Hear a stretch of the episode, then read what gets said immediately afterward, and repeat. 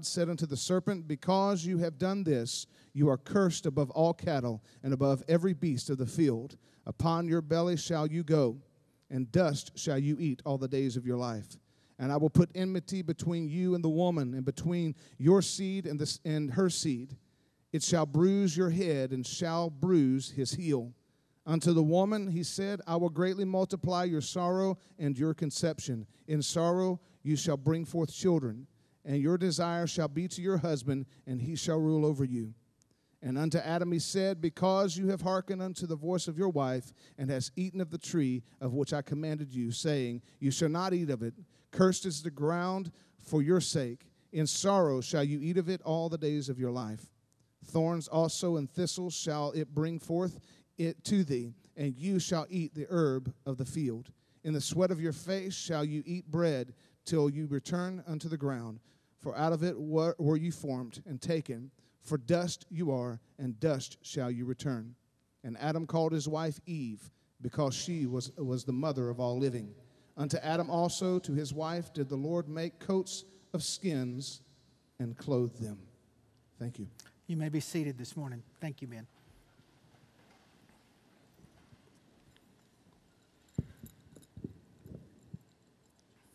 The Bible said that the things written in the scripture were written aforetime for our learning.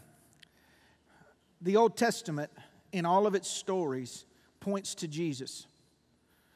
The lamb slain points to Jesus.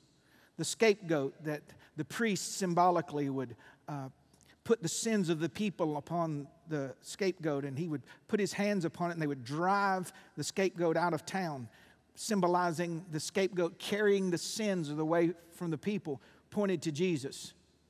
The psalmist of David pointed to Jesus.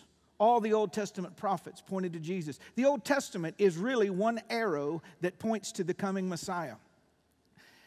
And any Bible student will tell you that the law of first mention is critical when you study the scriptures. And Genesis shows us how sin entered the world. And the Bible tells us in the New Testament that by sin, by one man, sin entered to the world, and death by sin, so that everyone that came after Adam carried within them this sin genome, if you will, the DNA being corrupted, God's judgment upon them. And I want to take this story and kind of tell it in a way that you'll see that Adam is no different than you how his life played out, yours played out, and how there was mercy for Adam. There's three main characters in this story uh, Satan uh, as the serpent, Adam as the man, of course, Eve being pulled out of Adam, and then God in his grace. I want to speak to you this morning on the subject the question, the question that leads to eternal life. I have many people in my life that are not believers that I'm able to share the gospel with. And sometimes we as Christians, we can make profoundly simple things profoundly difficult. And I love using things like this. The answer to this one question can literally lead you into eternal life. Just answering one question. Responding to one question of God can bring your soul into alignment. And so I want to pray very quickly for myself and for your hearts that whatever God wanted to do today for you would happen. Lord, I just present myself to you this morning as a vessel, um, uneducated, uh, inarticulate, but I'm yours. And I just pray that you would use me this morning and the power of your word, the purity of your word, in the power of your Holy Spirit, that it would go right into the hearts of people that have never heard the gospel and those that don't believe. But may this word quicken them. May it come alive in their hearts, I pray, O oh Lord and may they receive a grace that covers their sins today. In Jesus' name, amen. There's so much in this passage, and I may touch on a couple of things, but not unpack it. Have you ever, when you read this story, have you ever wondered why it didn't freak Eve out that the serpent talked? Has anybody ever thought about it? So she's walking in the garden, and the serpent goes, Eve, mother of all living things, what you doing? Y'all are just staring at me. You've never thought about that? In the garden, there was such a newness and such an innocence. Every day was one of discovery. What language did he speak? What language did Adam and Eve speak? It wasn't English. It wasn't Hebrew. I believe in the beginning, before the fall, they spoke God. I believe they, being created in the image of God, spoke God. The angels surely knew how God spoke. And Satan here, speaking through this reptile, was not something that shocked her because every day she was overwhelmed with some other display of God's glory. And we grew, grew up knowing that animals couldn't speak, but they didn't know. And so, Satan, let's look. Satan schemes. The Bible says to be wary, to, to understand his devices. So you'll see how he came to her and how he comes to you. It is Satan, and, the, and he uses the spirit of this world and the people of this world to tempt you. He rarely comes to you as himself, but he's disguised as something familiar, even as an angel of light. You know, we get the mental, mental image of a uh, red suit, horns, pitchfork, you know, fangs or a goat head or something, he'd come at me like that, I'd run. But he came to her as something familiar. When the devil tries to tempt you away from God, he uses people that are familiar to you, places that are familiar to you, media that's familiar to you. He rarely comes out and says, Hi, I am the prince of the power of this world, and I have come to seek your life. I have come to steal from you, I've come to kill you, and I've come to destroy you. In the same way Eve didn't recognize it was him, we've not recognized often his work in our life. He, when Satan tempts you, he doesn't speak to all that God's given you, but he focuses on that which has been withheld. He approached her about one thing the tree of the knowledge of the good and evil in the Garden of Eden but God had given them access to every other tree in the garden access to every river, access to every brook, access to his presence. Everything, he, everything that was there was available to them. And here's how the devil will trip you up in your mind the one relationship you don't have, the one limitation you have physically the one parent that you didn't have, or the spouse that walked away. And what you need to understand is you are under demonic influence, if you will, not control, but influence, when you are dialoguing in your own heart about the one thing you don't have all the time instead of the many, many blessings that God's given you. What if Eve would have answered his question about the tree and said, Well, of course we can't eat off of this, but look at all that God's given us. He still uses that tactic today. People like myself who lost their dad when they were very young, and I used that to turn away from God, and I lost a decade because of the one thing that I didn't have or the one thing that I lost. When Satan tempts you, remember that he's a liar. He's the father of all lies, and he never tells the whole truth. He questioned the idea to Eve that did God ever speak at all? He then questioned if he did speak, what did he really say? And he questioned that if he really did speak, what did he mean by what he said? The serpent said, Hath God really said? Did God really say you can't eat of the knowledge, the tree of the knowledge of good and evil? Did God really say that? Because if, if he can wedge himself into our mental makeup, our psyche, to where we don't know what the Lord said, then we're game for anything. Hath God really said? That you can't be an adulterer? I mean, who wants to be with one person all their life? Has God really said that? Has God really said to keep your body pure before marriage sexually and save yourself? Did God say that that's fornication and that's sin? God, God couldn't have meant that. God, God couldn't have meant man was a woman was made for man and man was made for woman, not for one another. Have God really said? He tempts us the same way because there is no absolute then we're just a ship, a rudderless ship, being steered by the, the, the, the carnality of our own heart and by wicked people that try to lead us. Remember that what he offers you is desirable, otherwise, it would not be a temptation. The Bible says that he offered Eve this fruit. We all say it was an apple. We don't know it was an apple.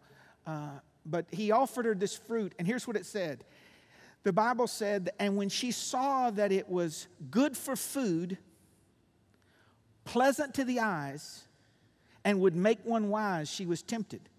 The New Testament tells us that all sin can be found in those three areas lust of the flesh, lust of the eyes, and pride of life. She saw that it was good for food, lust of the flesh. It was pleasant to her eyes, lust of the eyes. And it would make her wise, pride of life. Every sin you've ever committed can be summed up in, or found in one of those three categories something your flesh craved, something your eyes wanted, or something you wanted to be. The devil doesn't offer us things we don't want. He offers us the things we do want, that our flesh craves. Remember when Satan tempts you that he always hides the hook. When he offered her the f- fruit from the tree of the knowledge of good and evil, he did not tell her what the fallout would be. He did not tell her about separation from God. He did not tell her about alienation. He did not tell her about the judgment of God that would fall upon her. And many of us are being led like blind cattle to our own destruction because the devil has offered us a relationship outside of the parameter of God's will. He's offered us opportunities to cheat or, or make shortcuts, and he always hides the hook. Fishermen always hide the hook. And ask the person, ask the person that was hooked on alcohol for 20 something years. Ask us I never dreamt that my first beer at 15 would steal 10 years of my life. There are people in this room never dreamt that that first toke of meth would cost them their marriage and the life of their children. Never would have dreamt it. Never would have thought that that look outside of marriage and that flirtatious touch and those two text messages would lead to a broken home and children growing up with divorced parents. And no wonder they've got all the psychological issues they have because the devil hid the hook. And you need to understand something. Pastor John doesn't get to tell you what the rules are. That Bible in your lap tells you the parameters of God's will for your life. And if the devil said, Hath God really said? You need to say, Yes, He has said. Yes, He has. And don't tell me about how it looks. Don't tell me how it tastes. Don't tell me what it'll make me become because you're a liar and you always hide the hook. You always hide the hook. When Satan tempts you, remember that the fallout from willful sin, much of it is irreversible. Even after God forgives us, we still have the disease. And even God, after God forgives us, who'll back me up here? Even after He washes you from all the illicit behavior, there's the residue of regret and remorse and a dirty mind and a, and a, depression that follows you. God forgave that woman that aborted her child, but she's haunted in the night because there's a residue that follows. God has forgiven us, but sometimes we can't forgive ourselves. And we need to remember that sometimes the fallout of sin, even when God is gracious to us, is irreversible. We have to be careful, wise as a serpent. You've got to be as wise in God's word as the devil is in the ways of this world. There's pleasure in sin for a season. And then the check comes.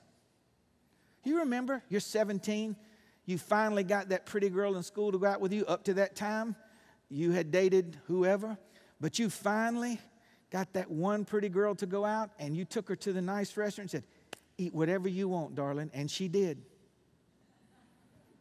She ate the most expensive thing on the menu, and you had the you had the dessert and the appetizer and everything, and you're working at uh, Piggly Wiggly, Hoggly Woggly for six bucks an hour. Y'all can tell how old I am. Six bucks an hour, now it's 10 or 11, and we're gonna go on strike if you don't pay us 15. But anyway, your check comes, and it's now this is 1980 something, so the check is like $103 and you don't know whether to grab your heart or your ulcer. You don't know. You go, well, this was a great time and all, but that's, that's a week and a half worth of pay. There was no price on the menu. You ever eaten there? Gendala, blah, blah. I'll take that. I'll take that. Yeah, make that a double la bleu. and you realize you've got to go to Title Pawn real quick. Anybody else have one of those experiences? You trying to impress her, and you're like, I'll be right back. I got to go make a call. And there wasn't no cell phones. You had to borrow a dime to make the call to get some money for somebody to help you. When Satan tempts you, remember to keep the person of God and the word of God sanctified in your hearts. What if she, when she was tempted of the enemy for this one fruit, what if she would have thought about all that God had given her and how good God had been to her and how near God was to her and how glorious her life was? See, she didn't keep God sanctified in her heart. And I'll tell you by my experience, whatever room you leave open in your heart for the devil, he'll take it. Every time. Satan's schemes are strategic, they have a sense of timing to them, and they are never for your benefit. I'm telling you to your face today the things that you are doing or planning on doing outside of the known will of God, no matter how pleasant they are to your taste, they will sour in your stomach and make your life throw up its insides to purge it from you. He always hides the hook, and sin always leaves the horrible taste in your mouth. Take it from fools like your pastor, who's 52 now and still paying stupid tax from the choices I've made. Wish I'd have known. I bet Eve would have said, Wish I'd have known what he was like so I could have stopped him in the beginning. So I'm going to summarize it for you. Anybody, any angel, any preacher, any demon, any friend, any relative, any person that tries to talk you out of the known will of God is inspired by the spirit of hell. And you have to sanctify God in your hearts. And when they say, well, if you don't do this with us, then we're just not friends, then we're not friends because there's a hook in that. There's a hook in that. Don't tell me I counsel every week with men and women who come in whose jaw has been ripped out by the hook the devil set in them. Ripped out. Satan's schemes are strategic, they're personal, they're sculpted to your taste. If, if it wasn't something you wanted, it wouldn't be tempting. John, you want to go to lunch? Sure. My buddy Henry Davis uh, takes me to lunch and we go off and he said, I said, where you want to go, Henry? He goes, there's this new restaurant and it's got a prune buffet. Like, what? All you can eat prunes, man. They got big ones, small ones, pureed ones. They got a prune smoothie. They got prunes on your salad. I said, no. Oh, John, you have great willpower. Mm, I don't like them. I don't like them. Now, I'm using simplicity because our excuses don't ever seem so real until we see someone else use them. The reason you're tempted is because He knows what you would like. That lonely person who has lived moral, upright, and walked before the Lord, you know what He's going to do? He's going to send a gentleman to her that's kind that writes cards and gives her flowers so that he can steal her innocence, destroy her sense of confidence and purpose and beauty, and throw her to the side. He knew what bait to throw.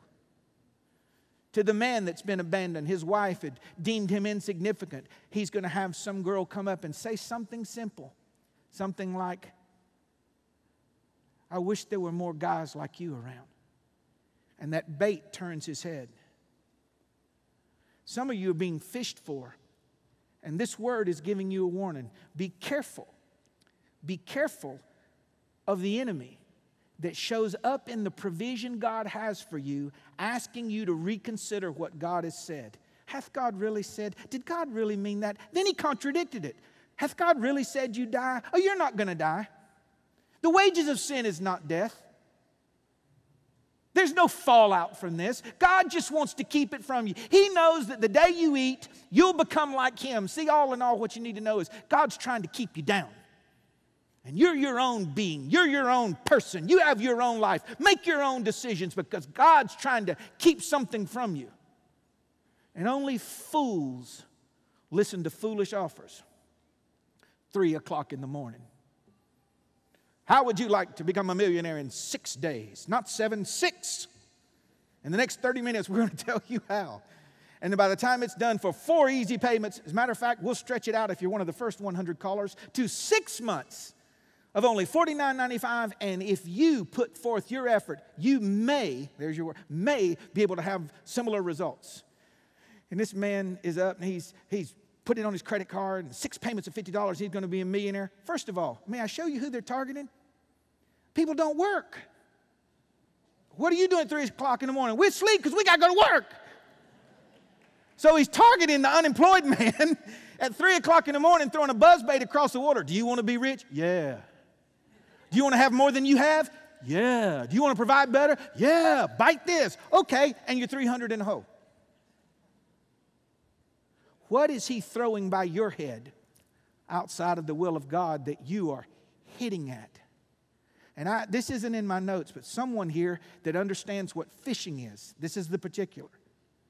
You tried to hit it like a bass will take the rubber worm and hit it or hit the spinner bait, and God didn't let it get set in your jaw, but you're testing Him. Be careful. Be careful because your sin will find you out. Number two, there's our disobedience. Satan can only tempt, he can't force feed the bait in your mouth. Years ago, there was a comedian, Flip Wilson, this 100 years ago. You remember the statement, the devil made me do it? How many old people in here? Yeah. Well, they don't know who Flip Wilson is, but they come in my office every week. It wasn't my fault. I, I, I didn't have any control. Listen to me, listen. This ain't in my notes, but it's so good. Oh, oh, oh, oh, this is so good. Pastor John, I couldn't help it. I said, What do you mean you couldn't help it? It was like something came over me. I couldn't help it. You mean you couldn't help committing adultery? Mm. I couldn't help it. It's like, it's like the beer calls me. And it's like a tractor beam, and I, I, I, I, can't help it. She was just so pretty. She's not your wife. I know, but I, I couldn't help it. The Bible says that the spirit of the prophet is subject to the prophet, which means you're in control of yourself. We love to put our disobedience on environment. The temptation was too strong. I couldn't withstand. You're in the Garden of Eden. Sin is not an issue of your environment, it's an issue of the environment of your heart. You're in the most beautiful place in the world where God walks with you side by side. And until we cross over this spot, we're going to stumble in our own ineptitude. We are responsible for our choices. Sir, before you even come to the office and tell me your wife made you cuss her out, you're a liar. She just, you just don't know what it's like living with the old lady. She just pushed me. Nobody can make you curse anyone. No one can make you cheat. Eve, what? Uh, the serpent made me do it. Adam, what about Eve made me do it? Always blaming someone else. And you can't find forgiveness in your home and you can't find forgiveness in heaven until you take responsibility for yourself.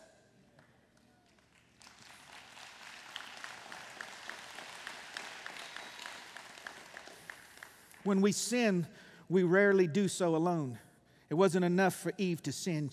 She wanted to bring Adam in, and that's why we rarely party alone. That's why we rarely commit sexual sins alone, because we want to involve other people.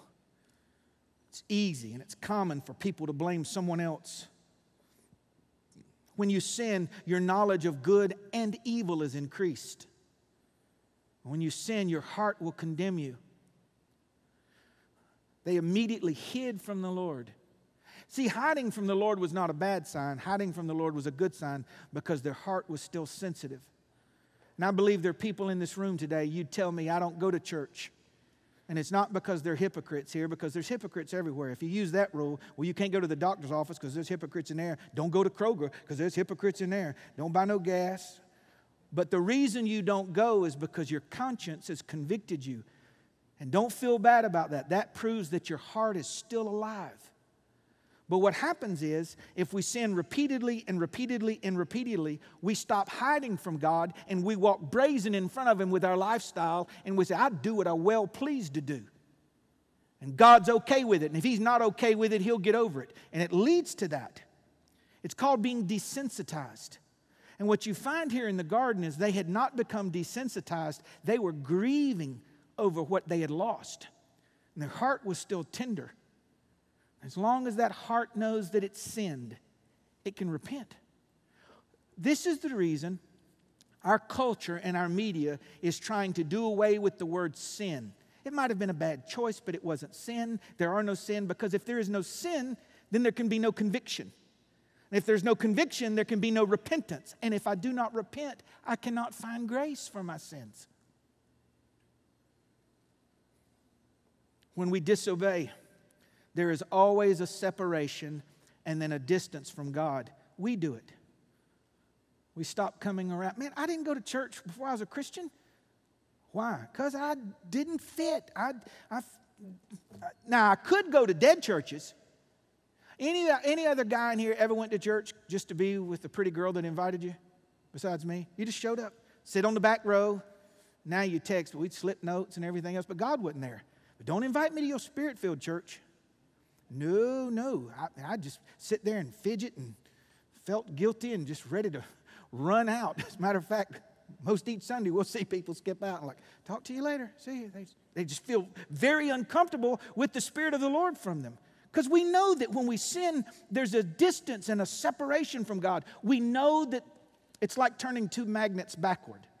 You can't quite get them together, and no matter how we try to walk with the Lord, when we're living in the result of our choices, it makes it impossible to do so. And this is very important. When you sin, we either deny that we've sinned or we try to cover it. Adam and Eve, the Bible said, sewed fig leaves together to cover their nakedness. So, vines, there's no, you know, cloth world you can buy thread or anything with. So, vines, what did they use for a needle? See, I think, do anybody else think like this? How do you sew? You got a stick, hollowed out stick, and you run it through the leaf. It wasn't a very attractive piece of clothing, I'm sure. But they tried to cover themselves. How silly it is to put leaves on something that was once covered by the glory of the Lord. You know what we do? Some of us know that the Word of God is true, but instead of receiving grace, we cover our nakedness with our works. I'm part of Habitat for Humanity, wonderful program. I serve on Jay's Hope, wonderful program. We do that here. We believe in that ministry. I, I, help with big brothers. I'm a foster parent. I'm a good man. I'm a good wife. I'm a, I'm a good husband. I'm a good person. I'm a good friend. I don't cheat on my taxes. I'm a good employee. But if your covering has come from your hands, it is unacceptable. It just makes you feel better about yourself. Once they realized they were naked, the fig leaves just made them feel better about themselves. A covering of their own effort, a covering of their own works, a covering of their own design, and a covering that was unacceptable. Every covering for sin that does not point to the shed blood of Jesus Christ is unacceptable every covering for sin. I'm turning over a new leaf, not a covering. I'm going to do better, not a covering. I'm going to shake the preacher's hand and make a commitment. You might as well shake a donkey's tail. It's not a covering. I'm going to have a priest put water on my head, not a covering. I'm going to rub beads, not a covering. I'm going to pray to dead saints, not a covering. If it come from this world, it's not a covering. It has to point to the shed blood of Jesus Christ. So, where was Jesus in the Old Testament? In the type. And God covered them with skins of what? A spotless lamb that he smote with the word of his mouth, judged it. He judged the lamb so they could be covered. And on the inside of that skin of that lamb, God Himself in a theophany, which means God appearing as a man, because they couldn't look on God in his glory. So when they heard God walking in the cool of the day, he came like them. Come here, Eve. And He put that little skin over her and covered her breast and her private part and smoothed it down. And on the other side of that skin was the trace of blood. Why did he cover them with skins? Because it would point to, see, it didn't forgive them. It would point to the forgiveness that was going to come on Calvary when the blood of Jesus Christ was shed, and everyone that looked forward to the cross, the blood went all the way back to the garden and forgave them. That's why Cain slew Abel, because Abel brought a sacrifice of a dead animal, blood, saying, I need your blood covering, I need your blood covering. And Cain brought this beautiful basket of fruit and grain and barley and oats, and God said, I will not accept it. And Cain was angry. And God told him, said, Be careful, sin lieth at the door. Your heart's not right. And he killed Abel. He killed him. And there's hatred today among religious people. The ones that want their works to be accepted by God, and the one that says, The death sentence is on me, and if God doesn't cover me with his blood, I am undone. Abel's blood cried from the ground, Avenge me. Avenge me. And the Bible says in Hebrews that the blood of Jesus speaks better things than that of Abel. Abel's blood cried, Avenge me. Jesus' blood says, Forgive them. Forgive them. Your disobedience cannot be covered by your works, your efforts, your church attendance, your kindness, your goodness, your intellect, your money. You have to let God clothe you. Put ye on the Lord Jesus and wear him. And finally, there was God's intervention. God's intervention. Y'all ever seen the show Intervention? Does it make anybody else just mad as a hornet? Have you watched Hoarders? My wife has the gift of mercy. We can't watch those shows together. Oh, bless them. I'm like, flog them. What are you talking about? Bless them. Now, I'm just going to take this side of it, so don't write me an email. If you do, write it to ben at christchapelmacon.com, and he'll be glad to read it. So here's this lady, arm up to the armpits, not knees, armpits. Old newspapers, uh, TV dinner trays, skeletons of dead pets all through the house. They intervene that's what intervention means. You come in and said, Can we stop the insanity here? So a daughter from New England would come in and intervene. Mom, it's for your own good. And they, uh, or it's a daughter. This one's a daughter. And two kids are there. And they said, Look, we've come to help. We're not going to attack you. You know, nobody's mad. But if you don't get a handle on this, we're going to take your kids. And then she has the audacity to act like that would harm them. Oh, no, you can't take my kids. I love them more than anything else in the world. Time out, freeze, stop. Stop, stop. I believe you can have disorders that are so strong that they're almost impossible in your own strength to overcome fully. But that person ought to have went to someone and said, "Hey, I have a real issue. and I've got two precious children here, and if I don't get help, they're going to be living in filth and waste. And so I'm inviting you into my life to help me for their sake. For their sake. What we're learning in the natural, God says in the spiritual, there are people, us, that if God didn't intervene, we would live in our sin and our shame forever. Now, when the cost got high, we would cry about the cost, but not about the issue. See, we'll cry about the consequences of sin, but not the cause of sin. And the family will come around this person and say, Will you get help today? On the show intervention, you know, you're drunk every day of the week. Will you get help today? They get mad at the family. It just beats all I've ever seen. Who do you think you are? The one you stole his credit card and ran up $10,000? That would be me.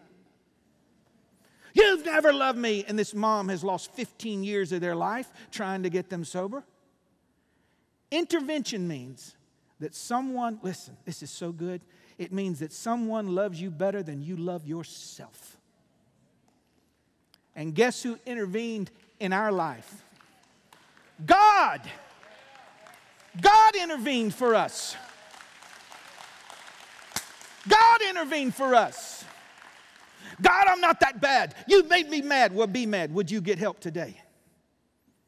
What are you doing? Preaching at me and sending me CDs. As some of y'all, your parents or friends feed you these sermon CDs and you get going down I 75. Need your help. That hoarder shuts his door, screams through the window, I'm fine. Why don't you just leave me alone? Because there's a hundred dead animals in your house? That might be one reason. Sorry. I don't watch it no more. Kelly told me this. If we're going to be married, you can't watch that no more because it makes you real. And don't even get in the refrigerator. All right. Got I got to hurry, got to hurry. Only got eight minutes. Okay. God's intervention, the pursuit. Look at this. Adam said, I heard your voice as you walked in the garden. Adam was hiding. So, how could Adam hear God's voice? Tell me. What did God do? He walked toward him. I heard your voice because you walked close enough for me to hear it. I heard your voice because you spoke loud enough for me to hear it. I heard your voice because you spoke in a way that I could understand. I heard your voice because you spoke my name. He called out, Adam, Adam. And I heard your voice because, in a way, I longed to hear it again. The day I gave my life to Jesus Christ as a man at 24 years old, July 6, 1986, I walked into Northside Assembly of God and the pastor opened his Bible and read the text. There was a man sent from God whose name was John. I'm thinking, who told this man I was in here? I'm really thinking my mother, I'm going to get you when I get in the car while you told him I was coming. But the Lord called my name that day. And some of you, He's calling you constantly and today. And this is what He asked. Here's, see, there's the pursuit, but then there's the question Where are you, Adam? God knows all things. Why? It's not like Adam, I can't find him. Have you seen him? Angel go, I don't know where he's at.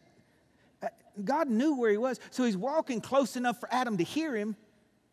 Adam, where are you? God wasn't asking because God didn't know where he was. God was asking him because Adam didn't know where he was. My little girls try to hide now. Two of my favorites is hiding behind a pole that this hangs out both sides. And then my favorite is if I close my eyes, you can't see me. Where are you, Isabel? Not in here. Not here. Where are you? Not because I don't know where you are, but I don't think you know where you are. And I believe the Lord gave me these phrases for someone. Where are you? Because you're not where you're supposed to be. Where are you? Because you're not where you once were. Where are you? Because you're not near me anymore. Where are you? because I'm not used to you hiding from me. And finally, where are you? Because I don't think you know how far you've fallen and how far you've gone. Men, if you had come, please. Adam responded, Where are you, Adam? He said, I've hid myself. Look, stay with me. I hid myself because I was afraid. There's many of us that are afraid if God ever got a chance, he'd he'd take the sword and mock us. And the same with the show hoarders and intervention. They think if they got in the room, everybody's just going to beat their brains out. But no, it's like, we just want to rescue you. And God had the list of my sins. Okay, please catch this. The list of all my sins and all my lust and all my perversions and all my abuse and all my lies. And He nailed the handwriting of the ordinances against me the laws that I had committed, uh, sinned against, he nailed them to the cross. Well, he didn't nail the law to the cross, he nailed Christ to the cross. He was the Word of God. And so he took my sins, my sins becoming Jesus, and nailed him to the cross for my sake. Where are you, Adam? I don't think you know. I don't think you know how far you are. He said, I was afraid and I'm hid myself because I was naked. I hid myself because I did not stop my family from going into sin. I hid myself because I'm ashamed and I don't want you to see me like this. I hid myself because of the judgment that I thought would come upon me. So Adam and Eve clothed themselves with unacceptable covering and hid themselves. And then happened to hear the voice of God, not screaming, just walking. Adam, Adam. You know what I've learned about the Lord? When I walk my farthest away from Him, I'm often at my closest to Him. See, you think you're too far gone, man. You think it's too far. You're riddled with shame. I remember hearing people tell me if your daddy could see you, he'd roll over in his grave. And I knew they were right, but I wanted to scream as a young boy, Thank you very much. I already know I'm naked. I'm already I'm riddled with shame, condemnation, frustration. John, where are you? Ah, I don't want you to see me like this. That's why I don't go to church. I don't want you to see this on me. John, Adam, where are you? I hid myself. And God says, I do have to judge. Eve, because of your sin, childbirth is going to be a very traumatic thing. You're going to desire to control your husband, but your, your, your leaning will be unto him. He's going to rule over you. And Adam, cursed is the ground for your sake. Instead of it bringing forth naturally all the fruit and the herbs and vegetables you see, now it's going to bring forth thorns and thistles and scrub naturally. You're going to have to plow and cultivate and fertilize. And by the sweat of your brow, you're going to provide for your family. And it's going to wear your life down. The stress of providing for your family is going to wear you down. The judgment came with exact precision as he cursed the serpent and put enmity between the, the woman and the seed. It was a powerful par- prophecy, but it was a gracious covering. You remember I told you about the skins being on them? It was gracious because of who gave it. It was gracious because of who it was given to. It was gracious because of who it pointed to Jesus Christ.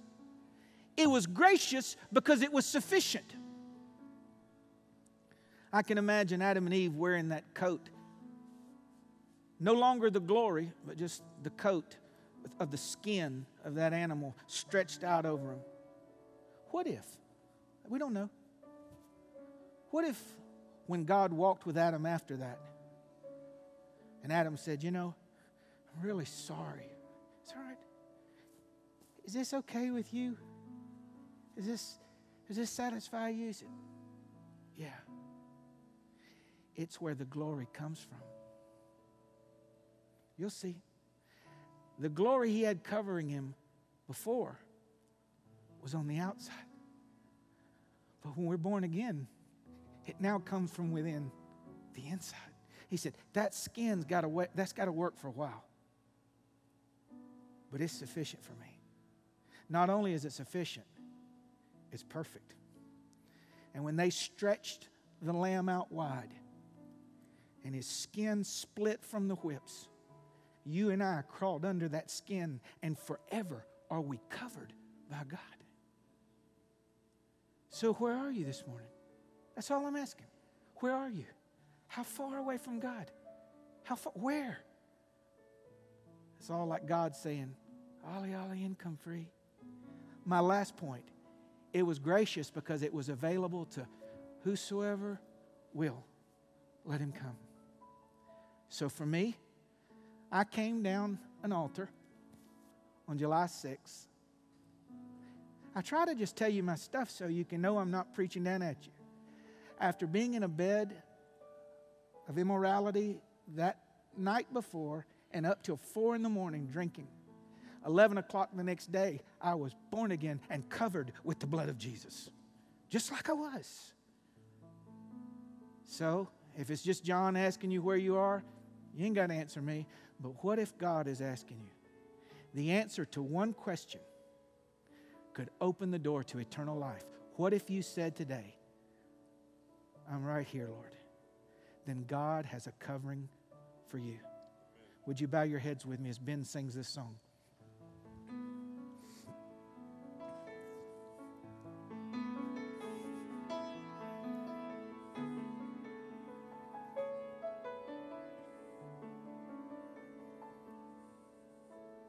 One more sign, one more day, some is what you say. But today's your day, your sign is here,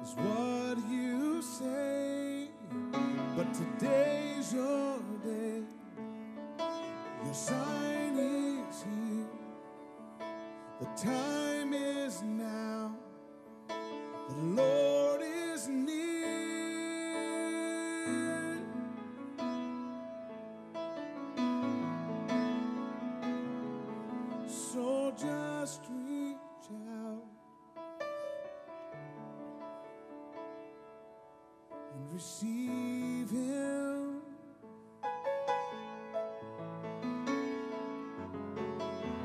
Just reach out and receive Him. With no one looking around, no one talking. Where are you, says the Lord? Say, I'm in a gymnasium, Lord. Will you let me cover you? Your covering is unacceptable. Will you let me cover you?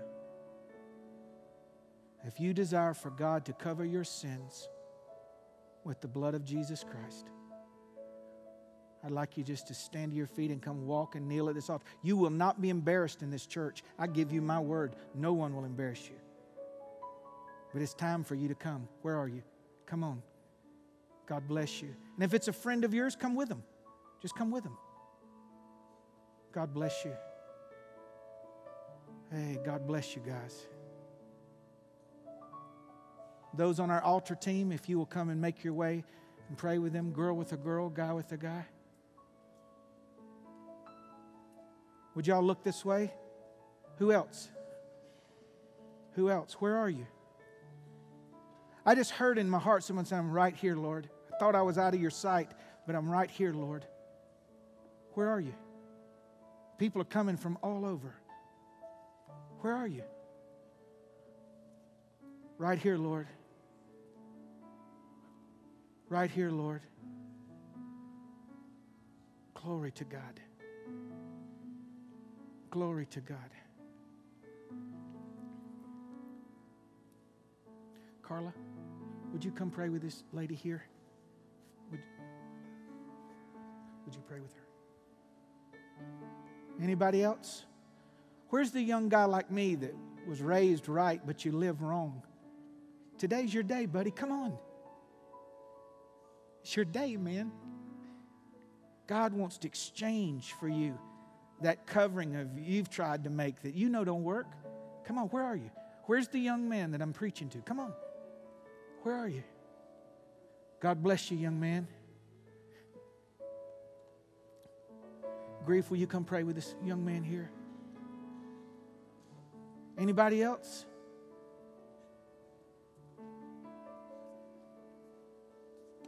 Guys, the Lord's moving. We're not gonna we're not gonna make it just drag on, but the Lord's moving. And I, I hear it in my soul so quick. Backslider, come home right now.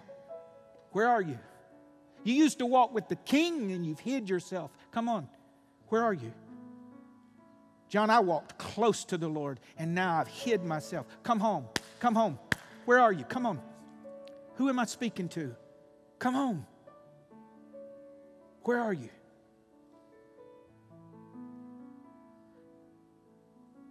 What if the Lord allowed me to walk the aisle and read your mail? I'm not trying to scare you. What? He said, You know who you're. Who is it? Man, you used to walk with the king. You used to pray. You used to read his word. You loved the Lord and you've hid yourself. Come out of the shadows and come home. God bless you, sir. Anyone else? Just between you and the Lord. Anyone else?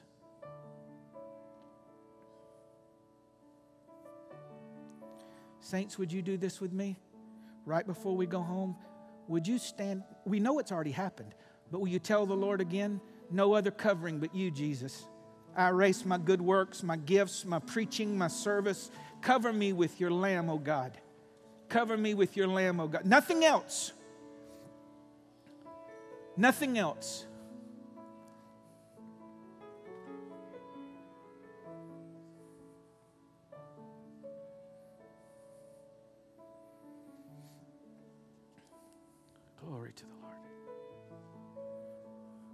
Thank you, Lord, that I'm covered. Thank you, Lord, that it's sufficient. Thank you, Lord, that it's perfect. Thank you, Lord. Thank you, Lord. Thank you, Lord.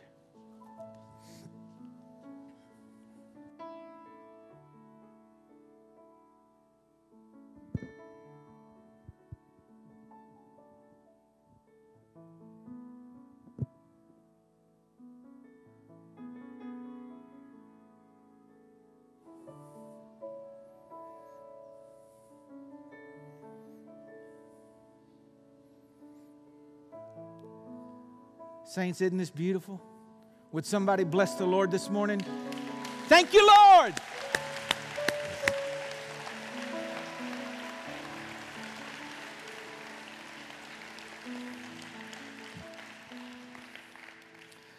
I'm going to ask one of our elders to come pray uh, dismissal. Jake, Jake Cox, would you come pray? Hey, guys, one last thing on your way out. You know it's good after you've been covered? The next time God says, Where are you? You go, I'm right here. I'm right here. No distance. Amen. Amen.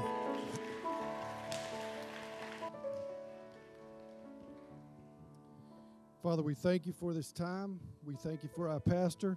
We thank you for the powerful sermon that he delivered. We thank you for lives changed and brought into your kingdom. And Father, we ask that you go with us and bless us and guide us and lead us in this coming week and for the rest of our lives. In your name we pray. Amen. Hey guys, one quick announcement. I'm sorry, I promise. Is it one quick announcement? Corporate prayer tonight, 5 to 6. Remember, if this is your church, these are your prayer meetings, and you need one a month, or I'm going to get you. All right, see you tonight, 5 o'clock.